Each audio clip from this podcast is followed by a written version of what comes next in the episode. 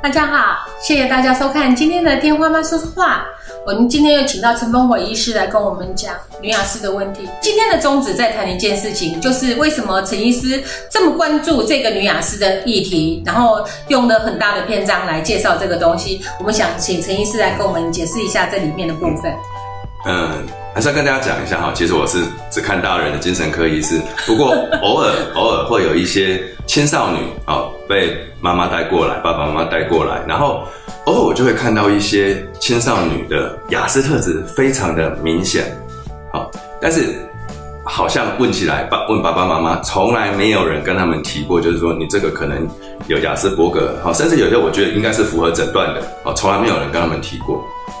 那他们有一些特征跟我在书上看到的非常非常的像，好，好比说他们可能很喜欢小动物，他们很喜欢看呃 Discovery 频道，他们很喜欢看动物星球，他们很喜欢看书，那他们看的书跟班上同学都不一样哦，没有话题，哦，然后非常的呃完美主义，一丝不苟哦，然后很震惊，很严肃，没有话题嘛，哈，同学的话题他都没兴趣。啊，另外就是有时候会很坚持，啊，比如说他会觉得说，为什么我们每一个人都要穿着一模一样的班服啊？为什么有时候我们都要一模一样一起去做什么事情啊？为什么我们一定要去参加毕业旅行之类的？他会提出很多的挑战，很多的质疑，哦，然后他不去害不害怕别人的眼光，但是在别人看来，在同学看来，就会觉得你这个是捣蛋鬼哦。我们大家都那么喜欢去做的事情，为什么你要出来阻止呢？哦，他慢慢的在班上啊，人缘就不好，哦，就被排挤。等到他们被带来诊间的时候，我就觉得，诶，其实他们有很大的潜能啊，哦，他们对某一个东西非常非常有兴趣，他们这个培养以后，说不定都可以当学者啊，当记者，当搞社会运动的人，啊，他们有很多很多的潜能。可是呢，诶，家人不知道，老师有时候好像也没有注意到这件事情。啊，然后慢慢就在就在班上被霸凌，然后最后就变成啊忧郁症来看诊啊，所以我会觉得这个其实是蛮需要注意的哈，因为大家在传统都会认为说雅斯伯格症是比较偏小男孩的问题啊，大家记得的一些特征都是属于男性的居多，所以大家就不会注意到说，诶，其实有一些环境适应困难的青少年。诶，其实他们的样子在国外已经开始有人开始在学者在讨论，就是说这个我们要把它当成雅斯伯格症来看待了。嗯，那那么请问一下，那个男雅思跟女雅思有什么区别？然后呃，为什么要正视女雅思这件事情呢？听起来他好像就是比较固着，然后我们会担心他忧郁、焦虑一样。那要切割女雅思是为了什么？其实有一个比较简单的说法了哈，就是说女雅思的社交能力啊，大概是跟一般的男性差不多的，好，那女雅思的社交能力其实还是比男雅思要来得好的，但是问题是说，她要融入的环境可能是一群班上很多社交能力非常好的女孩子。啊，啊，那虽然她的女雅思的社交能力可能是跟一般男生差不多，可是她还是打不进去，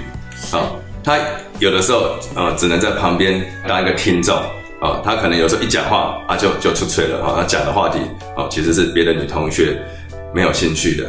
那第一个是女性荷尔蒙，啊，可能啊，让让男雅思跟女雅思是表现出来的样子是不太一样的，啊，当然还有一个就是社会的呃教化、家庭的教育，哈，对男性、女性不同的期待，也会造成男雅思跟女雅思表现出来的样子是不一样的。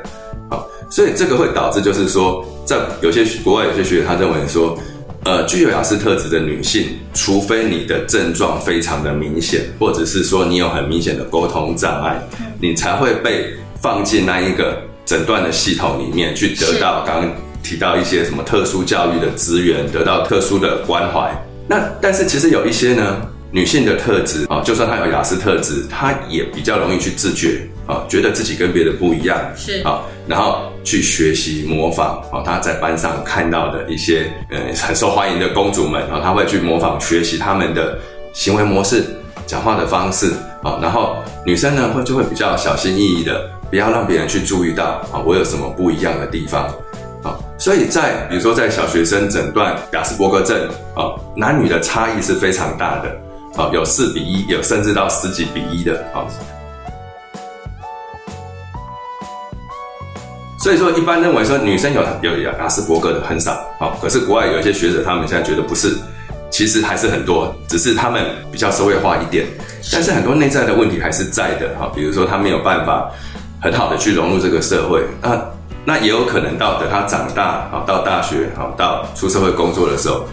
其实有一些东西，有些问题会慢慢的浮现出来。是是啊，我自己有一些亲身经验哈，就是呃，我们雅思社团里面就有一些女孩子，那她们对于人我界限，或者是对于别人呃喜欢她或不喜欢她，或者是呃就是呃到了青春期的时候，这个问题，她会比我们一般遇到的还要来的复杂。以至于他们有过度的情感的部分，就是他对对方的要求而达不到的部分，好像相对的也比我们一般人的比例来的偏高，或者是他本身的没有情感，对于别人接触他或者想要碰触他的呃那个部分，呃来的非常的不舒服，这样的焦虑跟忧郁好像也比一般人来的多。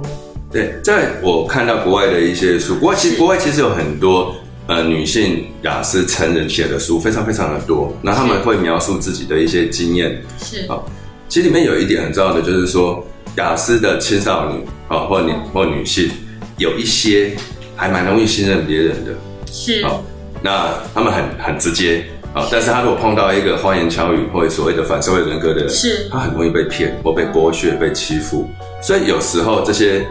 天真的女孩其实是是需要特别的注意啊，以及告诉他们这个现实社会是怎么样。是是啊，那另外有的时候少数啊，少数的这样的雅思特质强烈的女性，她们有时候会突然间产生好对对一个对象啊啊，大部分是男生，有些是女生，突然会产生一个很强烈的执念吧啊，嗯是，然后就一个这个这个人的影像啊。声音就一直存在她的大脑里面，好，所以这些女孩子有时候会去做出类似跟踪的行为，好，然后就引起很大的风波，是，好，可是其实，在她的想法很单纯，是，好，不想造成别人的困扰，好，只是说这样的强烈的一个影像，好，这可能跟之前讲过的一些哈雅思特质人的大脑有时候跟其他人是不不太一样的，他们可能就是一个一个男生，比如说一个微笑，拨一个头发。好，然后这个影像呢，它就在他的他的大脑留下了深深的烙印，他就忘不掉了。那忘不掉了，他就想要去接近这个人。好，那有时候你如果是一个很可爱的女孩子，哈，也就算了。如果说这个女孩子呢，有时候又比较胖，或者是说在班上是有点弱势的，她这样的行为，哦，就会开始被人家嘲笑，哎，甚至被霸凌。是，好，像这种都是我虽然比例不高，哈，其实这样子的比例是很低的，可是。他们常常成为被霸凌的对象，好，那这个就是我们必须要先有这个概念，知道说有这样的问题存在，好，当它出现的时候，好，我们才有办法去处理。